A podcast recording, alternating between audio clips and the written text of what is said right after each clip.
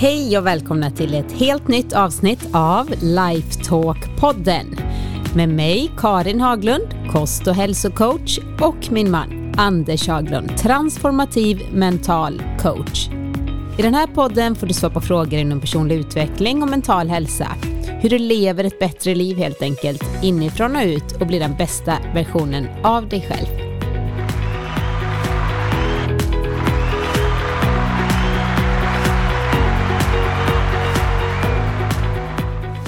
Hej Anders! Hej Karin! Då sitter vi här igen. Ett Ja. helt nytt avsnitt. Av Avsnitt. Lifetalk-podden som då är avsnitt 73. 73. Så måste det ju vara. Mm. Fantastiskt. Välkomna alla gamla och nya lyssnare. Säger man så? Lyssnare. Ja, det tycker Härligt? jag. Mm. Var det bra? Ja, ja. Ja. Målarmästare är du också. ja, jag har fått vara det nu. Det är Du har, som, Vi har grejat. Vi är inne i en sån grej och fixa-period. Skön tycker jag, som älskar att rensa och mm, ja. Man har ganska mycket hemma som, eh, om man är riktigt ärlig, så borde man ha gjort sig av med det, för det bara är där. Mm. Kläder som man inte använt på ett par år och ändå så hänger det kvar för att man tyckte att den var ju fin. Ja, men jag kommer Eller aldrig den var ju dyr. Den. Ja, det kan det också vara. Men det frigör lite energi att bli av med, av med saker som man inte använder, tycker jag. Mm. Tycker jag också. Så kanske vi kan inspirera någon som lyssnar nu att ja, gud, om de har grejat, ja men ah, det borde jag faktiskt. Har jag något skåp jag kan greja i? Kanske under tiden man lyssnar på podden. Ja, Varför inte? Det är en av de där sakerna som är väldigt trögt att komma igång med för de flesta, men som är så skönt efteråt när man väl har fått det gjort. Mm. Och Det är väl hemlisen för mycket i livet, just den här förmågan att fördröja belöning till senare. På ett företag, på jobbet, det gäller aktieplaceringar, det gäller väl i ett förhållande också, där man får vänta lite grann med kanske få sin belöning, men man gör jobbet innan. Just det här med att man bidrar med värde först. Och För mig så är det ju bara bondförnuft det där. Man sår på våren och så skördar man på hösten. Man kan inte komma tillbaka två dagar efter eller dagen efter. Det tror jag är lite svårt med den här nya generationen, när man ser den, vi tillhör inte längre den unga generationen, Anders, utan de, den unga generationen, de är så vana vid det här instant, bara alla spel och appar och allting, direkt får man någon dopaminkick liksom. Och Det hijackar ju det där belöningssystemet som då har visat sig i senaste forskningen finns där som en enda tråd. Och Den är detsamma egentligen som för om man hittar mat. Då får man en dopaminkick som säger du har skött dig idag, du kommer överleva, du hittade mat, du fick mat, du åt mat. Samma naturligtvis om man blir attraherad av någon och går fram och säger hej och de säger hej tillbaka, då får man en jättedopaminkick. För då har du också lyckats med en av de viktigaste delarna här i livet, med att attrahera en partner och sådär. Tyvärr då så är det ju så att det här kan man då hijacka samma system. Om jag har förstått forskarna rätt så är det så att när det är friskt så är det lite blandning mellan dopamin och serotonin, som är en vänligare substans. Men där till exempel då så tror jag det var choklad är 150 procent över normala dopaminnivån. Och tar man kaffe så är det ytterligare lite högre. Och sen så går man då på stimulans, för att vi gillar ju då nyheter, någonting som också vi ska känna att åh, det bäret har jag inte sett förut. Det kanske kan vara något spännande som jag har nytta av. Så hela systemet triggar igång och nästan alla beroenden startar där beroende då på hur känslig man är för det här. Och Problemet är att ju mer jag artificiellt använder dopaminsystemet, ju sämre blir det på att göra den normala nivån, så man kraschar nedanför, vilket gör att man då får det här när man då får lite abstinens och känner att man inte kan vara utan att få scrolla på TikTok eller inte kan vara utan att få shoppa något eller inte kan vara utan att äta de där sakerna. Där man då försöker att tillföra det som egentligen ska komma av att man städar i källaren och upptäcker att man hittar något nytt eller blir klar att och får känna att nu är jag färdig och det är så fint och så får man dopaminkick av det. Det är så som naturen har tänkt sig, men i takt med att teknologin har gått på så har vi då gått rakt på belöningen. Det är väl det de kommer ha sen, då kommer man ha robotar, så säger man bara, nu är det dags att städa källaren. Eller man behöver inte ens säga det. De kommer säga, jag har städat källaren, det behövdes. Ja, vad bra, tack. Kanske Men då för... missar man ju det här, åh, man har liksom ansträngt sig och blir det väldigt fint. Det är också en sån här spännande sak som för mig som läser så mycket olika studier och som vi tittade på var ju den här med skillnaden på att berömma ett barn för hur duktiga de är och berömma dem för hur bra de har ansträngt sig. Mm. Att det gav väl 300 procent bättre effekt på att få dem att vilja göra det igen, att man pratar om hur bra de hade ansträngt sig, hur bra de hade jobbat, än att säga hur duktiga de var, hur smarta de var och allt det där som var liksom De när det är lyckades färdigt. mycket bättre, de barnen som hade fått det här eh, med att man har förstärkt beteendet. Just det, än snarare än själva måluppfyllandet i sig. Så en liten applåd till oss här nu som har rensat så i två, två helger Ja. i rad och fixat och grejat. Och vi ändå har, sitter här och gör vårt 73 avsnitt också. ja, och Vi som här är- startade podd lite sent mm, på grund av pandemi och annat sånt där. Så det var väldigt, väldigt kul har det varit att Ja. få dejta så här en timma med varandra och svara på lyssnarnas frågor som jag säkert eh, du har några på G. Det har jag. Jag har plockat fram några. Och som vanligt vill jag tala om då att jag får aldrig se de här förut, utan det är Karin som väljer ut frågorna och så får jag lite dolt så här nu, live, real time, reda på vad de är för några. Ja. Är du nervös? Menar du det? Nej, jag är inte ett dugg nervös. Jag Jag bara säger det för de som här nu. lyssnar så att de Ja. vet om det. Ja, det brukar, det brukar svara så bra. Så. Och kan man inte svara så kan man inte, men det blir någon form av diskussion kring det. Den första frågan är från Ulrika. Och hon har skrivit in så här. Kan man använda mental träning till att lära sig känna igen signaler från sin kropp? Till exempel känna om man är hungrig eller bara uttråkad. Känna vad kroppen vill och behöver och så vidare. Har verkligen svårt att känna sånt och skulle vilja, vilja och både behöva träna på det. Men hur börjar man? Mm. här är en, jättespännande fråga för att det här är någonting jag alltså verkligen arbetar med som kost och hälsocoach. Alltså min inriktning är att så mycket vi kan idag, alltså jag lovar varenda person jag coachar, de kan väldigt mycket om hur man ska äta, si och så, hur mycket sömn, de tränar, har pulsklockor, steg, bla bla bla. Det är inte oftast inte så mycket ny kunskap, utan det är mera frustrationen de har. Varför, varför liksom händer inget eller varför eh, är jag destruktiv eller hur kommer det sig att jag liksom inte lyckas?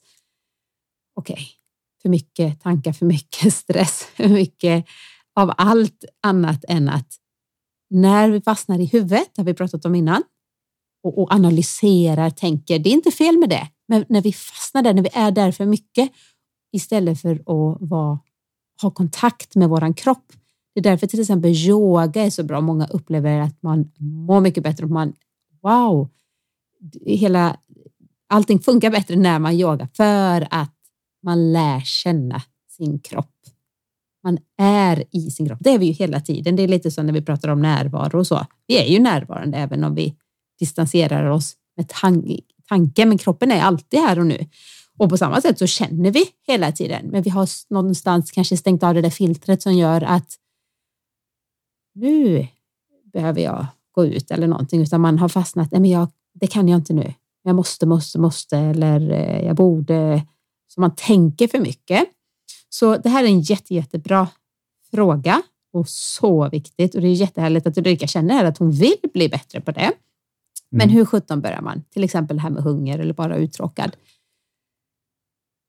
Som med allt annat, det man tränar på blir man bättre på. Så att börja reflektera och titta i den här riktningen och känna att när man äter en måltid eller har dukat upp någonting, bara reflektera. Hur hungrig är jag? Är jag, hungrig? Är jag ens hungrig nu? Nej. Okej. Har jag möjlighet att äta den om en halvtimme, en timme? Oftast ja, ibland kanske det inte går. Man får kanske äta på sin lunchrast ändå. Kanske man sparar lite, har som mellanmål sen, men att börja bara känna. Och det jobbar jag jättemycket med mina klienter. Jag tänker ju ändå att man kan... Nummer ett så är det ju så här, jag får ju den frågan av elitidrottare ganska ofta. För ska man satsa på någonting så ska man träna väldigt mycket och vissa morgnar vaknar man och hela kroppen skriker att idag vill jag inte. Så då kan ju frågan bli, är jag lat nu eller behöver jag faktiskt vila? Och Det som jag pratar med dem om är att, det är att vila känns bra. Det är en helt annan signal än lathet. Och Kan man inte känna igen den så brukar jag säga till dem det att, men vet du vad? Gå ner och byt om och värm upp. Och Känns det fortfarande som att du inte vill så är det dags att vila. Nu har du börjat röra på dig. Så det är ett sätt att kolla av det. I alla biten, fall som elitidrottare, tänker jag. Om ja. man är helt totalt nybörjare på träning så kanske man som, åh, det här var ju jättejobbigt. Uff, nej, jag ville hellre gå hem och... Det är ju det där med att känna igen i kroppen och ibland så tycker jag faktiskt att även om vi via evolution och annat har kommit väldigt långt, så är vi inte riktigt att lita på. Så ibland så är det bättre att bara ha ett schema som sköter det åt en också. Även om man ska så att säga, lyssna inåt, så är det ju så att man klarar sig utan mat hela dagen utan problem. Klarar det i någon vecka utan problem. Sen börjar det bli jobbigt. Men det gör också det att om man lägger upp det så att man till exempel gör den traditionella, jag äter frukost och sen äter jag inte någonting. Jag kan få dricka lite eller ta en frukt fram till lunch och så efter lunch så väntar jag tills jag äter middag och sen så håller jag mitt lilla schema där. Det är ett väldigt bra sätt att komma in i och lära sig känna för att det är lätt för att man, vi pratade till och med om det precis innan, märkligt nog då om det här med dopaminsystemet som när vi känner oss uttråkade så är det ofta då att vi har inte stimulans, vi har därmed inte dopamin i systemet. När vi inte har dopamin i systemet så tittar vi efter var kan jag få det ifrån fort och mat är en av de saker vi kan och speciellt göra, någonting med snabba kolhydrater, typ Gärna socker. socker. Gärna socker har den där utlösande effekten därför att att hitta en buske med söta bär eller någonting var ju jackpot en gång i tiden. Nu så har man ju både snott färger och sätt att tala om för hjärnan att det här är bra, så att allt godis och sånt försöker ju hitta på att det är nyttigt, fast det egentligen inte är det. Vi får i oss alldeles för mycket socker, men det är lätt att man då börjar titta i den riktningen. Men det är just det här att ibland är det bättre att inte grunna så himla mycket. Är jag hungrig eller är jag bara uttråkad? Är det, är det? Hur ska jag veta? För, själva... för då fastnar man i samma mönster igen. Ja. Att man an försöker analysera istället för att hur, hur ska jag analysera mig och träna mig mentalt på att bli bättre på att känna? Nej, men då ska man träna på att känna. Och att känna egentligen... Nej, det låter lite grann för mig som att man försöker analysera sig ur att man analyserar för mycket. Mm. Och Det är väldigt svårt. Man kan inte lägga en överlägsen analys på sitt analyserande för att klara av att sluta analysera, utan det, det är samma råtthjul. Däremot tror jag att det är väldigt vanligt. Ja, det är jättevanligt. Det vanligaste problem man har, speciellt med klienter som jag coachar som har lite IQ, så bör man tro att man kan just tänka sig ur att man tänker för mycket eller analysera sig ur att man analyserar för mycket. För Man tror att man kan köra igång så att säga, den intellektuella motorn och lösa det istället för att gå tillbaka till det här som djur gör, att de luktar lite på det. Instinktivt mera. Mm. Man snifsar lite på det och känner om det är något där som kroppen behöver. Ibland kan jag till och med ha förberett en, en lunch eller en frukost liksom, och så tar jag fram den. Och jag brukar inte äta kall mat utan jag låter den stå framme ett tag från kylskåpet. Så kollar jag på den och så, alltså på riktigt, just idag, nej, spara den. In med den igen, jag gör något annat. För att jag känner min kropp vill ha någonting annat. Det är väldigt bra. Jag brukar uttrycka det så här, och det är ju kort om erfarenhet på det här, men jag kommer ju ihåg under graviditeter och sånt och jag tror att de flesta kvinnor som har varit gravida kan känna igen sig, att man blir känslig för att under vissa utvecklingsfaser hos fostret så behöver man mer av vissa saker. Då hittar kroppen det som den har ett exempel på. Jag vet att min mamma till exempel hävde i sig litervis med filmjölk, fast hon hatar filmjölk när hon gick med mig i någon, någon vecka bara. Då var det väl någonting, oavsett om det är mikrogram där i, som då behövdes just nu som hon saknade. Antagligen fanns det väldigt lite eftersom hon behövde så ta mycket så mycket. Det, ja. Hon kanske inte visste någon annan källa, till exempel vad det nu, nu vet jag inte vad, vad det, nu än var, så ja. kan det säkert ha funnits en effektivare källa och hon hade behövt ta liksom två broccolikvistar och så var man kvar. Det vet, det vet inte jag. Men just det här att man känner efter vad det är man behöver, att man faktiskt det finns en anledning till att näsan sitter ovanpå munnen och att alla djur på planeten tar och luktar på maten. Går man in på de flesta snabbmatskedjor och stannar i dörren och verkligen drar in så, så tror jag inte att man blir sådär supersugen. Eh, även om jag kan tänka mig att det finns en och annan som äter så pass mycket att de tycker att wow, det här luktar så gott så jag kan inte låta bli. Men de allra flesta som är lite friska i systemet kommer i det läget vända och helst ha något annat tror jag, om man väl stannar upp och luktar lite. Så det är ett sätt att, att göra det på, men jag, i början, det är lite som när jag som golfproffs, jag har stått jämte när någon har fått lektion och så hör man den som ger lektionen säga bara, du måste göra det med mer känsla. Ja, men de har ingen känsla än, för de har inte gjort det tillräckligt för att kunna veta vad det innebär. Så ibland är det bra att bara sätta upp schemat.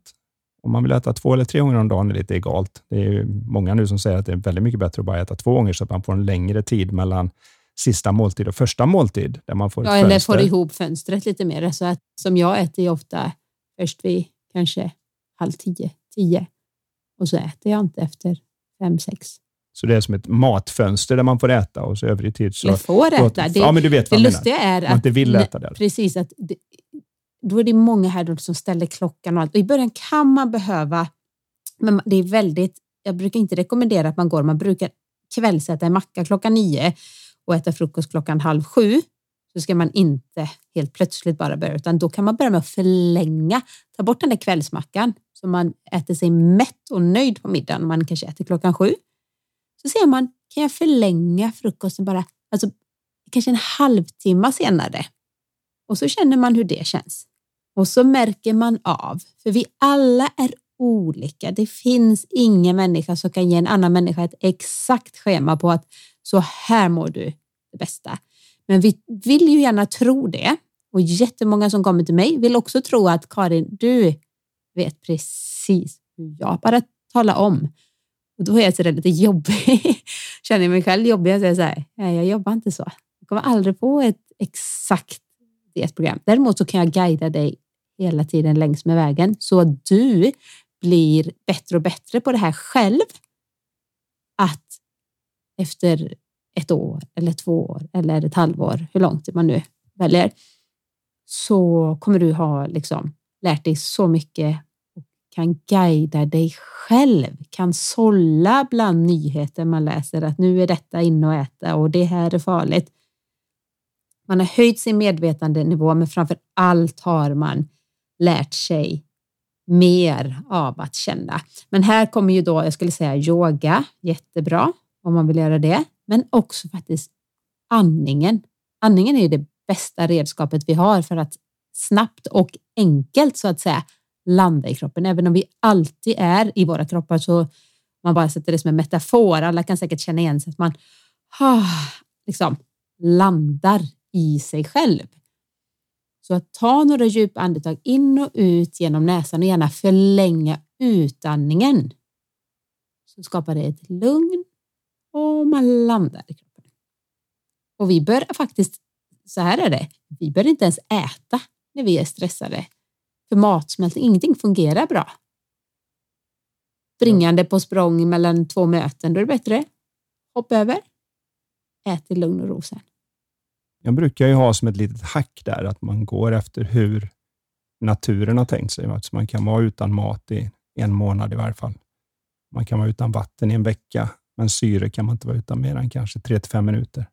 Och Då pratar vi på cellulär nivå. Du kan ju naturligtvis håll, lära dig hålla andan längre, men dina celler klarar sig inte utan syre längre. Så det är mer att du har laddat dig med så länge så att du kan klara dig många minuter, de som håller på med sånt. Men om det nu är så, så kan man ju tänka sig här att när man nu känner, jag är hungrig, men jag vet inte om jag är hungrig eller om jag bara är uttråkad. Ta tio djupa andetag. Se till att kroppen får syre. Nu har du fått in syre, men du har inte fått ut det till cellerna. Så ta de där tio andetagen medan man går en liten sväng. Så man andas medan man rör på sig. För det enda sättet som man kan få ut syret så att det verkligen transporteras ut ordentligt i cellerna, det är via rörelse. När jag väl har gjort det, mindre troligt att jag är sugen på maten som jag kan vara utan en månad. När jag väl har gjort det så kan jag dricka ett par glas vatten bara, få in vätska. För oftast, de flesta dricker faktiskt för lite. Ja, de flesta får inte i sig med vätska, men just det här att kroppen, om kroppen så att säga skriker efter jag måste ha något, jag måste ha något, jag är sugen på något, så är jag förmodligen inte sugen på mat, för det kan vara utan så pass länge. Men däremot så är det som kroppen känner en obekvämhet, om vi nu pratar rent fysiskt, i att jag har inte syre, och jag har inte vätska. Och så att stoppa in syre och vätska så kan plötsligt systemet kicka igång igen. Nu var ju hennes egentliga fråga här att kan man använda mental träning för att lära sig känna detta? Och Jag tror att man gör sig en liten otjänst genom att börja kalla saker mental träning. För det är lite grann som att en räv lär sig att jaga genom att brottas med brorsan och syrran och jaga mammas svans och irritera henne. Så är det ju så att allting är mental träning. När man går och gör vissa rörelser, när man städar, är mental träning. Det är så jag gör det. Man har sån tendens att tänka att nu sätter jag mig ner och nu gör jag mental träning. Men när en idrottare står till exempel och funderar på vad de ska göra. Om jag springer vänster går de nog höger och ska jag göra det här och ska jag göra det. Det är mental träning. Det är mitt i leken i vardagen. Så det är just att börja leka med det och säga, vet du vad, jag behöver faktiskt inte ha någon annans äkta visdom. Ingen annan är en bättre och större expert på mig än vad jag är. Och det gör ingenting om jag får det fel någon gång. Men allt som oftast när jag väl lyssnar inåt mot min inre visdom så kommer den att leda mig rätt. Och den, den är nästan kommunal för oss allihopa. Så jag tror inte det krävs någon schemalagd, strukturerad, specifik Verkligen mental inte. träning, är vad jag försöker få fram här. Eftersom frågan ställdes som att mm, kan man använda ja, mental träning för att göra detta? Och då enligt mig så är det så att det mesta av bra mental träning sker medan man gör sakerna, så att säga. Mental träning i sig är oftast att man är borta från det och då passar på att föreställa sig hur man skulle vilja göra och får så att säga, systemet och nervbanorna att bli lite vana vid det. För om man livfullt föreställer sig någonting så till den milda grad att det börjar rycka lite i kroppen och det blir som små mikrorörelser som att man gör det. Då kommer det att sätta sig och man drömmer om det. När man ligger och drömmer är en av de största mentala träningspassen man gör.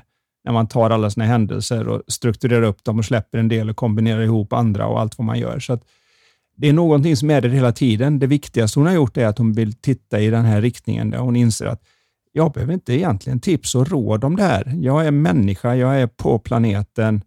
Jag behöver bara lyssna lite mera in på min egen visdom. Och Det gör ingenting om jag gick åt lite när jag var uttråkad en gång och fick det så att säga fel. Utan det är att jag börjar bara göra det rätt och att jag firar varje steg i den riktning jag vill istället för att banka mig i huvudet över alla gånger som jag inte går den riktning jag vill. Det är egentligen mer en mental stans än det är mental träning. Jag skulle säga också att även efteråt, vi säger att man är stressad, tokstressad, man springer runt och sen så äter man någonting och så fanns det inget bra, så äter man någonting mindre bra på språng säger vi och så efteråt, man jobbar inte bra nu och så här. Och så kanske man, när man inte är lika stressad, känner i kroppen att magen känns inte riktigt bra och nu när jag tänker efter, hur kom det sig egentligen att jag åt det där? Var ens hungrig? Var sugen? Alltså, det är ju en form av mental träning, en reflektion över hoppsan. Ja, nästa gång så kanske jag... Eller man kan föreställa sig att man gör samma sak, men att man kanske... Oj, vad jag är stressad nu. Hinner jag ta fem minuter och bara sätta mig ner, göra lite andning, dricka lite vatten och gå vidare? Och så kanske man väljer något bättre som jag nämnde här innan så har jag haft in med klienter som har fått väldigt fina resultat vad det gäller viktnedgång och energi, bara genom att säga det att innan jag äter frukost så andas jag och går en liten sväng och så dricker jag vatten. Och Kan man inte gå ut och gå så får man väl gå lite fram och tillbaka hemma medan man bara tar tio andetag. Och Så dricker man det här vattnet och sen äter jag frukost. Och Sen på lunchen så gör jag likadant. Beroende på om jag har matlåda eller om jag går ut och äter någonstans. Så går jag den lilla svängen, gör mina tio andetag och verkligen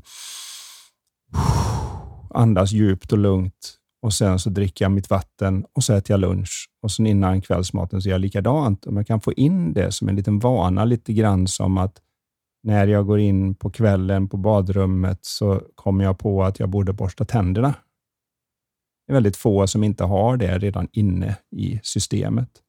Och Den vanan i sig är det som bygger alltihopa när jag väl har börjat med den, då kommer jag, ju bättre jag mår, ju bättre funkar det att lyssna.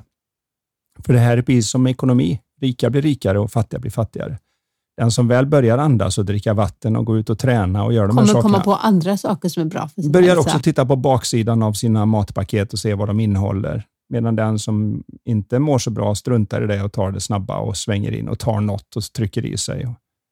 Och så undrar efteråt, hur blev det så igen nu att det blev liksom en Nej, jag tror inte ens de som gör det, alltså alla, Nej, det, alltså, det är de inte så många som ens reflekterar där. Tyvärr. Men den som åtminstone skriver in här har ju funderat över vad ja, det handlar absolut. om. Men så att inge, svaret på frågan här för Ulrika är ju att jag ser det inte som att man egentligen använder en direkt dedikerad mental träningsform för att lösa det här, utan det här är någonting som varenda levande varelse på jorden har med sig. Att se skillnad på ljus och mörker, giftigt och näringsrikt farligt och ofarligt. Annars hade vi inte suttit här idag. Om och jag de... är helt övertygad om att det här som man känner, ni som har, känner igen som har varit gravida, både att man tillåter sig att verkligen känna in och man känner ganska tydligt. Den har vi hela tiden, även män.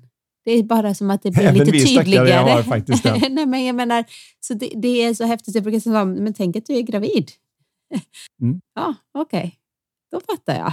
Eh, alltså en del som har varit gravida, då kan de liksom föreställa sig att jaha, så man ska lyssna och verkligen känna in. Eh, ja, det är så vi grej, människor fungerar. En grej som fungerar för mig, och jag vet inte hur det är för många andra, men om man väl börjar analysera sitt eget beteende lite grann. Jag är kvällsmänniska, du är mer morgonmänniska. Vi har lite olika tider. Även om jag är kvällsmänniska så har jag märkt att kvälls-Anders, om vi ska kalla det så, ska inte ta stora beslut. Om mat, vad man köper, allt sånt är liksom nästan som man kan säga att nej, sker det efter 19.00 så gör det inte. Skriv upp det på en lapp och se om du tycker att det är lika kul imorgon bitti.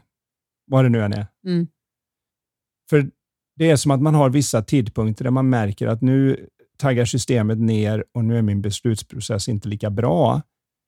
Och Det handlar inte om att man ska bli 24 timmar om dygnet varenda dag på årets dagar så ska jag vara duktig på beslut, utan det handlar om att börja lära sig känna igen när är det jag att lita på?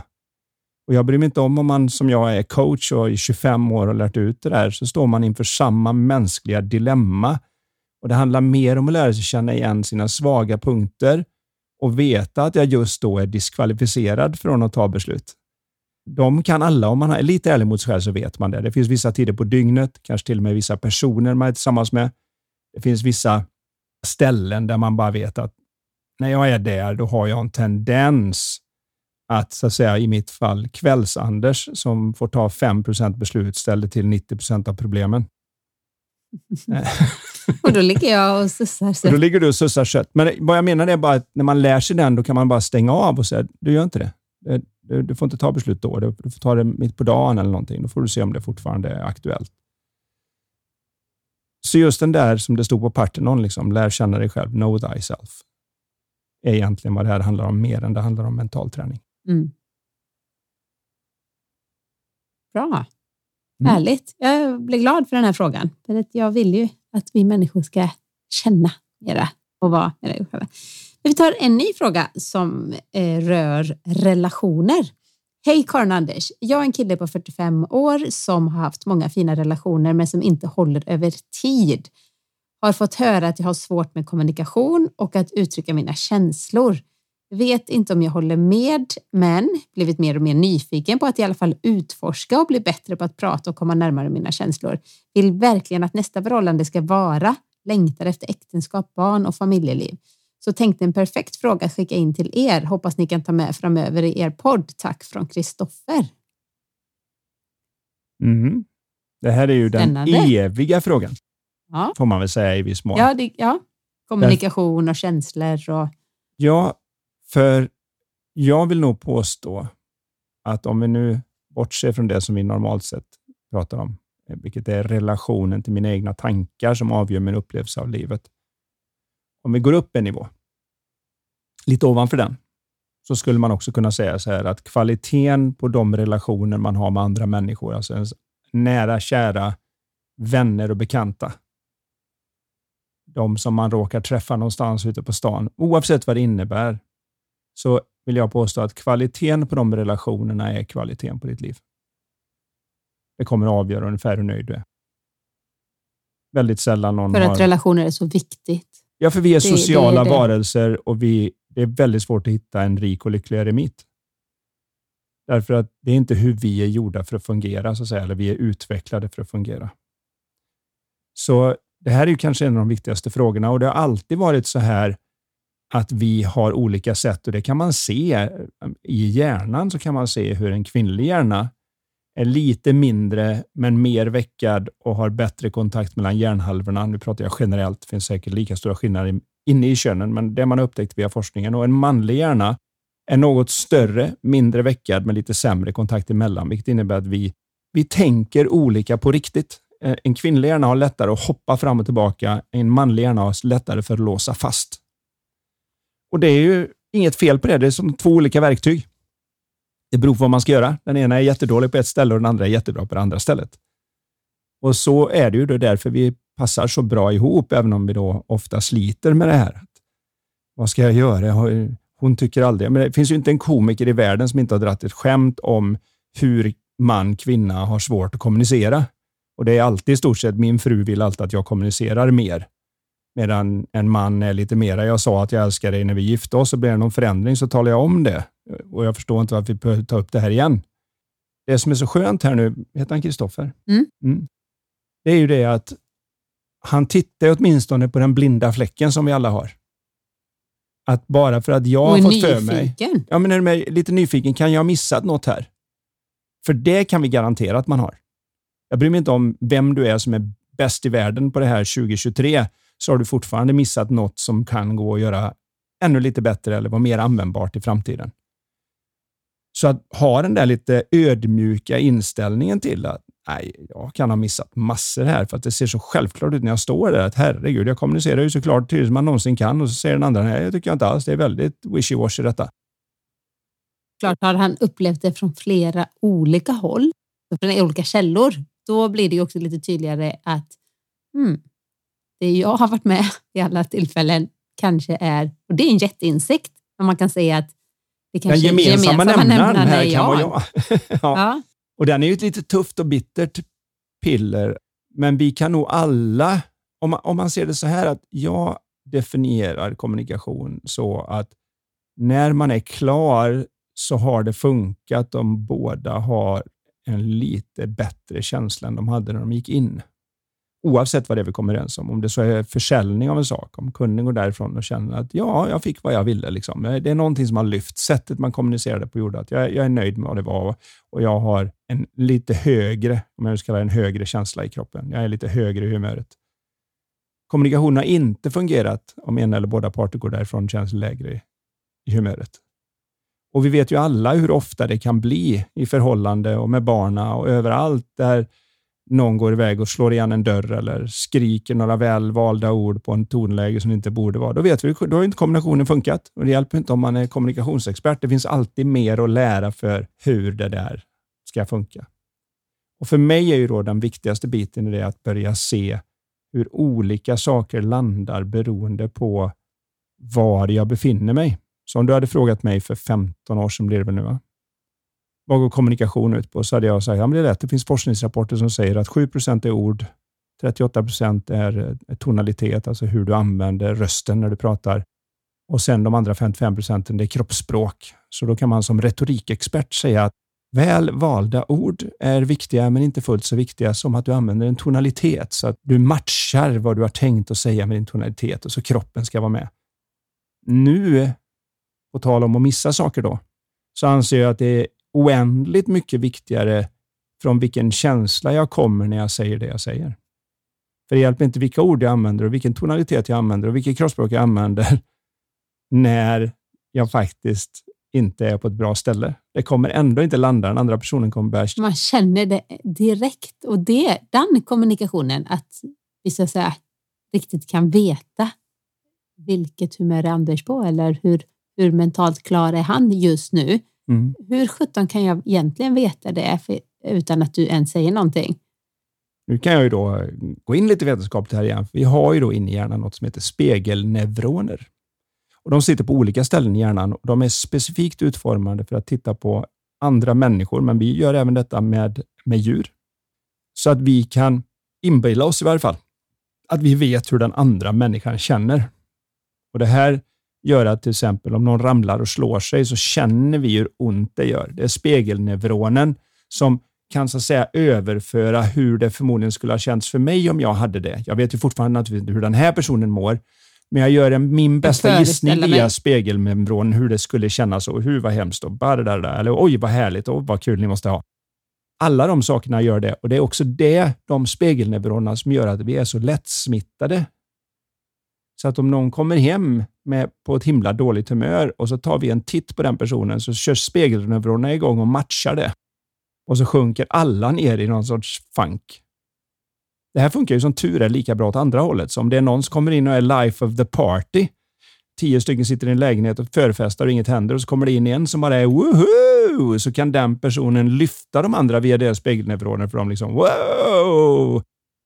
Have no fear, Anders is here. så det, eh, det, kan vara, det kan vara bra att veta att det, det finns en vetenskapligt skäl till att man åker med varandra i humöret dessutom, förutom att man faktiskt kan känna av då var, var någon befinner sig. Alltså, är det också skillnad då mellan könet hur, hur bra spegel neuronerna sitter? vi har, eller?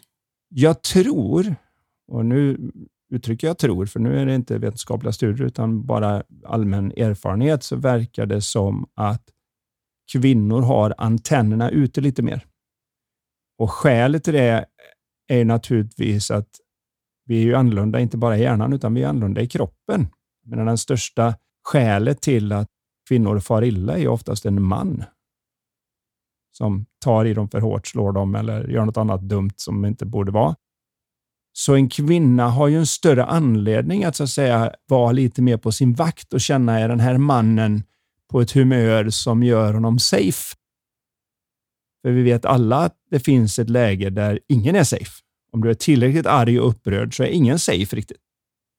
Är du en man själv så har du lite koll på det, men inte, behöver inte ha riktigt samma koll, för jag har den fysiska statusen att lättare kunna springa därifrån eller slå tillbaka på ett annat sätt som kvinna är man lite mer... Generellt sett. Ja, ja men, men nu, nu generaliserar mer... vi jättemycket, ja, det för det finns ju jättemånga starka, stora kvinnor. Ja, och det eh, finns män det finns som män inte är så. är så. Men rent allmänt, om du tänker du dig ja. snittet, så kommer du ändå se att en, en man väger säkert 15 kilo mer i snitt än en kvinna. Och har större muskelmassa procentuellt. Mycket större och handstyrka och allt det där. Vi är lite närmare i ben där en kvinna har 70-75 procent, men i överkroppen 50 procent. Ungefär. Nu pratar vi rakt över i genomsnitt. Så det är klart att på grund av det, jag menar, är jag ett litet grillaband just nu nere i, i Ukraina där de kommer rullande med ryska tanks så måste jag ju ha mina antenner mycket mer ute för att om jag råkar lyfta upp huvudet och syna så spränger de hela kullen med sina kanoner. Så Sin vakt. Man mer, du måste vara mer på din vakt när du så att säga är på något vis lite under i, i det som kan skada dig eller vad det nu än är. Så det var en liten sån antropologisk eh, utläggning. kan man öka, apropå det, borde man, måste man kunna öka sin aktivitet i det, alltså träna bättre på att... Killar som till exempel har vuxit upp i ett eh, beroendehem, alltså där mamman eller pappan dricker, för att när man börjar och är liten, då är man ju alltid underlägsen. Och har då mamma och pappa inte riktigt att lita på, så, så springer om du är kille eller tjej, så kommer du börja sätta ut dina tentakler och känna av om mamma eller pappa är safe just nu. Nu, får jag, nu sticker jag på min cykel för nu är pappa full. Nu drar jag för nu, har mamma, nu är mamma hög. Eller vad det nu än är. Det är fruktansvärt. Men, det Men de är väldigt bra på att känna in när det funkar. Det är när... superkraften du får av det eländet, skulle jag vilja påstå. Är att, så det är inte som att vi saknar förmågan, men precis som om jag, om jag föds i Sverige, så om du innan en viss ålder droppar mig i vilket land som helst, så lär jag mig det språket perfekt. Men om du låter mig vara här i 18-20 år och sen droppar mig, så kommer det alltid höras att jag är svensk. Men det är inte som att modulerna att lära sig språk har försvunnit på samma sätt som att bara för jag är tjej eller kille så är det inte som att jag har mindre förmåga att ta spegelneuroner och känna vad folk känner. Det är bara att jag inte behövt ha kvar den av samma. Så den som då utsätts för det här får ofta den här, alltså med eländet så får man då den här superkraften att man ofta kan gå in på ett party och direkt känna att hon är ledsen. Han är lite upprörd. Men har inte detta lite att göra också med det här man kallar eh, att man är eh, högkänslig? high sensitivity. Det är ju jag till exempel. Jag är ju lite mer högkänslig. Jag har ju väldigt lätt att känna någon annan känner eller skanna av eller du kan ju tänka dig vilket spann det finns när man bara ser på det som är synligt. Vi är världens kortaste på... person är 69 centimeter och världens längsta är 2,5 meter. Det är ju ett stort spann på mm. hur stor man kan vara. Självklart finns det samma typ av genetiska spann mellan hur mycket jag kan känna och inte känna hur mycket jag kan tänka matte och inte tänka matte, språk och inte språk. Och all, alltså det finns ju mm. en, en enorm variation där ute. men det är nog svårt att sätta den så könsmässigt. Men när, man, när det gäller förhållanden i varje fall, som egentligen frågan handlar om, Så vad jag har upptäckt vad det gäller det, att det inte fungerar över tid, det är att det vanliga scenariot är att naturen tar hand om det i början. Man, när man är nykär så är det liksom fullt med hormoner och annat som gör att man kan inte vänta på att få utforska personens intressen och varenda kvadratcentimeter på deras hud och allting. Det, liksom, det bara ingår i, i den här förälskelsefasen. Sen efter ungefär ett och ett halvt till två år, eller kanske ett år, ett till två år beroende på, så svalnar ju den där lite grann. Och nu handlar det om att klara av att se och vara nyfiken på alla de sätt man kan utvecklas tillsammans, där det utvecklas till en djupare form av kärlek, den här förälskelsen. Vad man kan se så är det nästan ingen som behåller förälskelse i 40 år, utan det är att förälskelse övergår i en djupare känsla på ett sätt. Som, mm. För förälskelse är ju att man stänger av alla de dåliga sakerna med personen och bara ser de där få bra grejerna. Medan kärlek, då börjar man ju liksom se hela personen med deras eh, vårtor och konstiga beteenden och gillar dem ändå på något vis. och det, att se den nya, att verkligen ha samma attityd till att komma in i ett förhållande som de flesta har till sin favorithobby. För mig då som spelar golf, jag har inte träffat någon som verkligen gillar golf, som efter fem år har sagt att äh, nu har jag sett så många golfbanor och slått så många slag, så det är jättetråkigt det här nu. Jag börjar med en ny sport. Ja, jag får börja en ny sport. Nej, utan det är att ju mer man lär sig, ju roligare blir det. Nu vet jag varför bunkern ligger borta till vänster och nu vet jag varför, hur det blir när det blåser sådär. Så det är någonting i det som gör att man nästan blir mer och mer förälskad i spelet eller känner kärlek för spelet. Och Det tror jag de flesta gör med den sport de nu väljer. Det konstiga är att det inte är så med kärleksspelet för många, för de har inte samma idé om att se det nya hos sin partner. Att se hur man kan utvecklas i att till exempel att vara bättre på att lyssna, att vara bättre på sin kommunikation, kanske vara bättre på sättet man rör vid varandra, bättre i sättet hur man ställer upp och är stark när den andra är svag. Alla de här bitarna som ingen är superb på från start, men som man då kan utveckla nästan som att förhållandet blir ens favorithobby. Inte, så att det inte blir det här med how to make love work, så det ska vara någon form av jobb. Jag tror att de flesta är Träna. Är sådär kul på att träna på det liksom, istället för att leka fram det och ha kul tillsammans med ett gemensamt mål om att se om det kan bli ännu bättre. Och jag tror som tjej, nu vet jag inte, det kanske inte är en kvinnlig partner, partner som han eh, längtar han vill efter. ha barn och lite annat sånt där. Men det, det kan man kanske. få idag också, mm. på andra sätt. Men vi säger att det är en kvinna som Kristoffer letar efter, så tänker jag att jag i alla fall, från mitt kvinnliga perspektiv, om en man säger att ja, jag har tidigare haft lite svårt att uttrycka mina känslor, men det är någonting jag vill bli bättre på. Det är otroligt attraktivt när någon vill jobba på sig själv. Än att ja, jag är jättebra på att kommunicera. Att det är arrogans lite. Mm. Så. Eller att nej, jag har inga problem med kommunikation. Nej, upp, upp. Och inte ens är villig att se att kanske kan det finnas någonting. kan alltså, man att man har kontakt med sina styrkor och sina svagheter. Alla har en massa svagheter och alla har en massa styrkor. Men ju mer man är i kontakt och vet och känner sig själv, det är attraktivt. Och då kan man också få det att fungera. Även om en kvinna är väldigt kommunikativ och mannen säger vi eller tvärtom, inte är så bra på det. Men att den ena vet att ja, men, han jobbar med det eller hon jobbar med det här. Det är inte hon så bra på, men hon vill bli bättre, få hjälpa varandra och påminna varandra och så kan man få allt att fungera.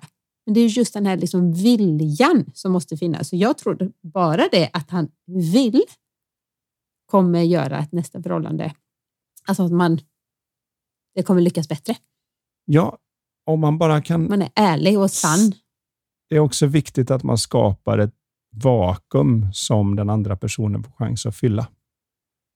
För grejen är nu när man kommer upp lite i ålder, man är 45 år, man kanske har ett hyggligt jobb och skapar lite ekonomi och man har varit ur ett förhållande, man bör fixa till det på sitt boende och alla de där sakerna. Det är lätt att bli ganska bekväm i att så här vill jag ha det. Och då har liksom inte den andra personen någon större plats att komma till. Är, du har redan fyllt ut allt så som mm. du vill ha det och jag ska nu anpassa mig in i detta.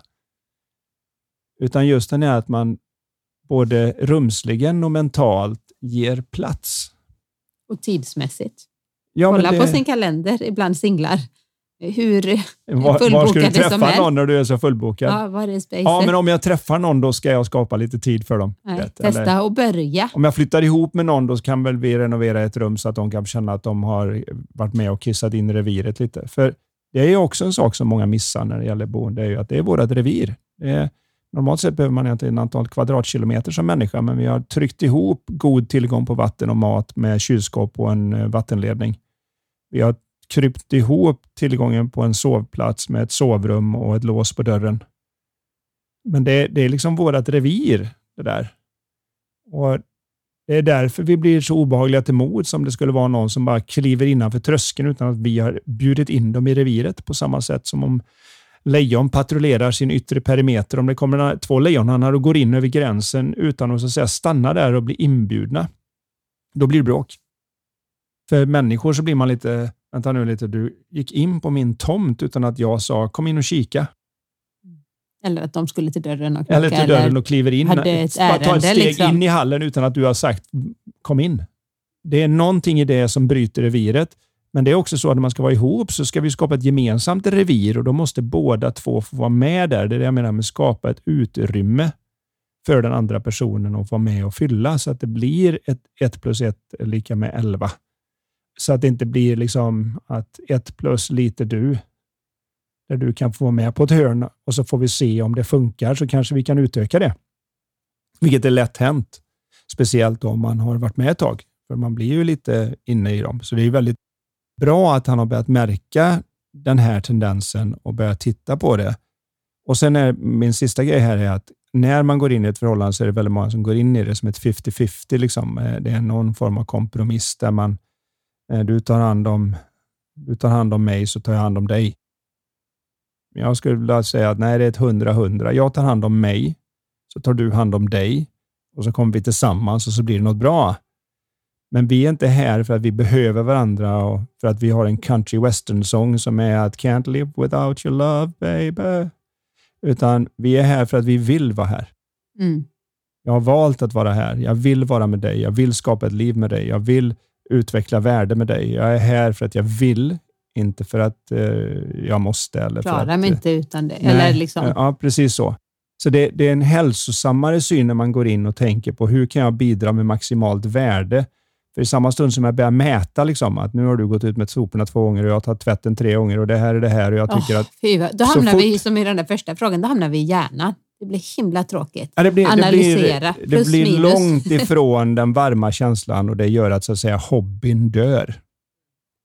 Och Det är det vi ser då när det är över 50 procent idag som går till skilsmässa. Och av de som är kvar så är det ganska få som är riktigt nöjda med att de är kvar. De är mest kvar för att de har barn och ekonomi ihop eller för att ingen annan grym person väntar på dem eller de är rädda för att vara ensamma. Eller det finns alla möjliga skäl att hänga kvar naturligtvis.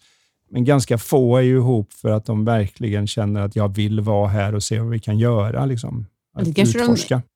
De kanske egentligen vill det, men de behöver påminna sig ibland om att just det, ja, men, vi vill ju det. Jag tycker till exempel det är mysigt att kolla på så här, bröllopsfoton eller våra första resor ihop och så här.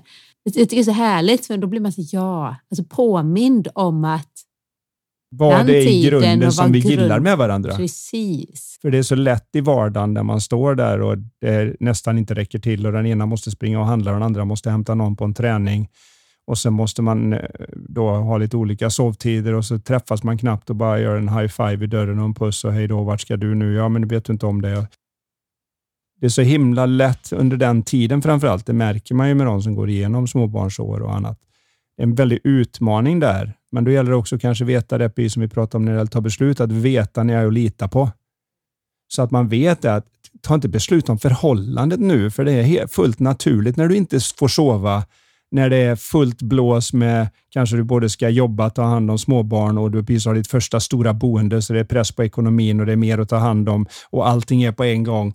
Det är en självklarhet att, att det är under press, men det är så lätt att titta ut och skylla det på partnern så att förhållandet tar stryk istället för att se att ja, men det är fullkomligt naturligt. Det, det, vore, det vore som att säga att jag är förkyld, men jag ska inte vara snorig. Nej, det är, det är liksom det som är själva tecknet på förkylningen. så Mm, och det är det så du som kommer gör att snyta du, din näsa. Liksom. du, det brukar vi alltid säga till barnen om de är snoriga. Liksom. Och då snyter man sig. Varför ska man snyta sig? Då säger de, ja, men för att virus och bakterier åker ut med snoret. Ja, precis. Och kroppen vill hjälpa dig och därför bildar den snor. Ja, ah, okej. Okay. Alltså du ska inte dra in snoret. Så gör de det ibland, men då har man hört så här, varför sitter du och drar in snor? det ska ut. Kroppen vill ut med det.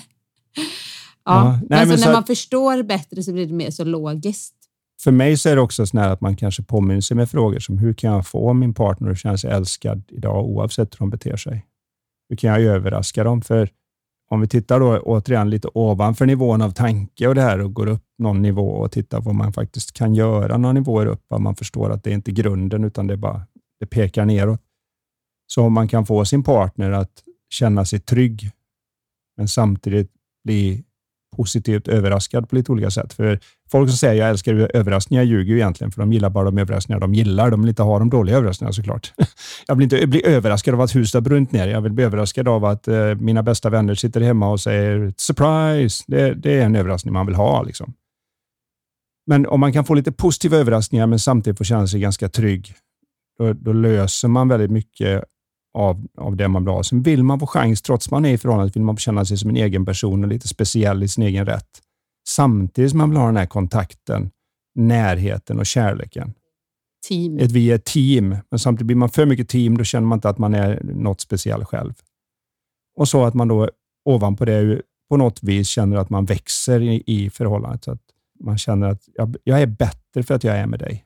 Det är någonting som gör mig bättre. Jag gör saker jag inte hade gjort om jag inte hade varit där. Jag ser saker jag inte hade fått se om jag inte fått se med dina ögon.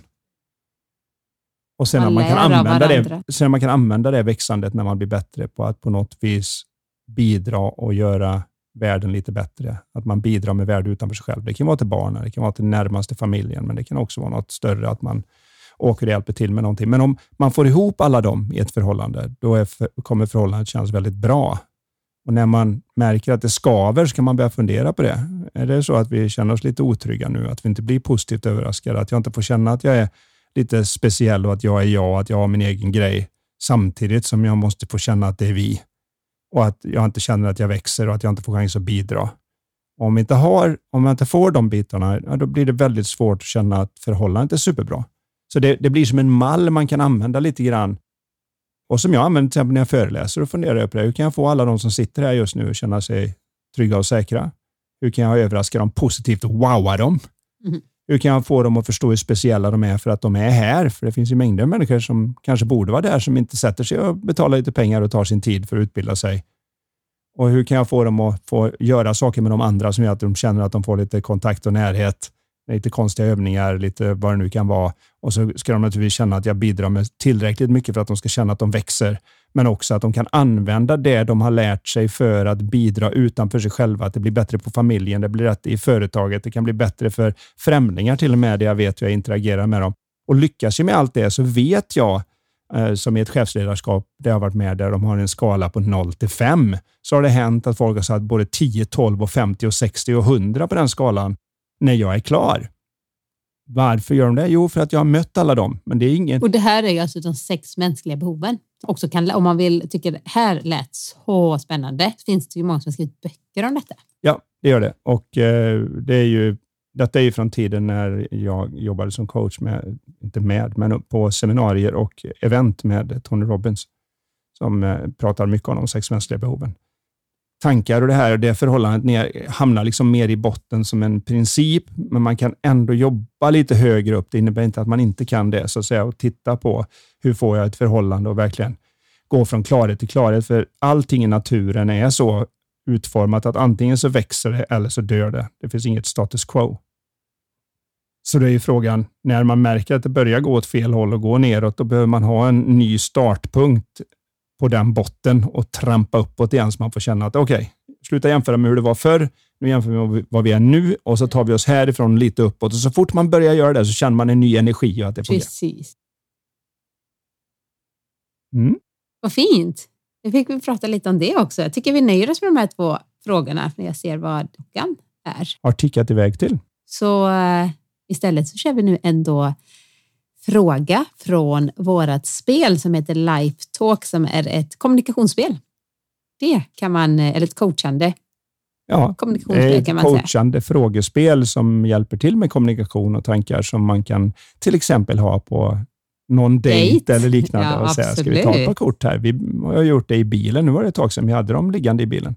Det är så belamrat med barnens prylar så att man vill inte ha mer saker där. Det är Kalle Anka tidningar. Jag rensade faktiskt det nu apropå när jag städade bilen också i helgen. Herregud, vad mycket Men har gjort. innan så hade vi ju vårt eget spel där och kan ni det tycka. Det är ju ni som har skrivit frågorna. Hur kan det vara intressant när ni vet vilka frågorna är? Men svaren ändrar Men sig. svaren ändrar sig hela tiden, så Mm. det är lite roligt. Men så just nu då, så kan du tänka lite på den här frågan.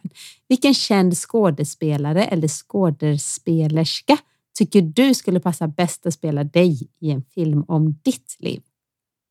Om Mm. du skulle göra en film om ditt liv, vem skulle du vilja ha huvudrollen?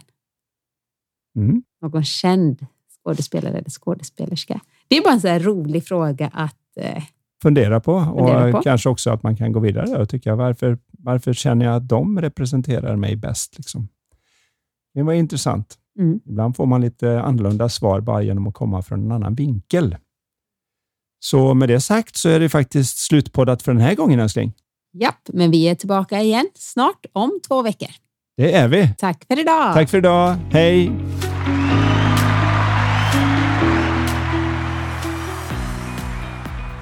Du har lyssnat på Lifetalk-podden.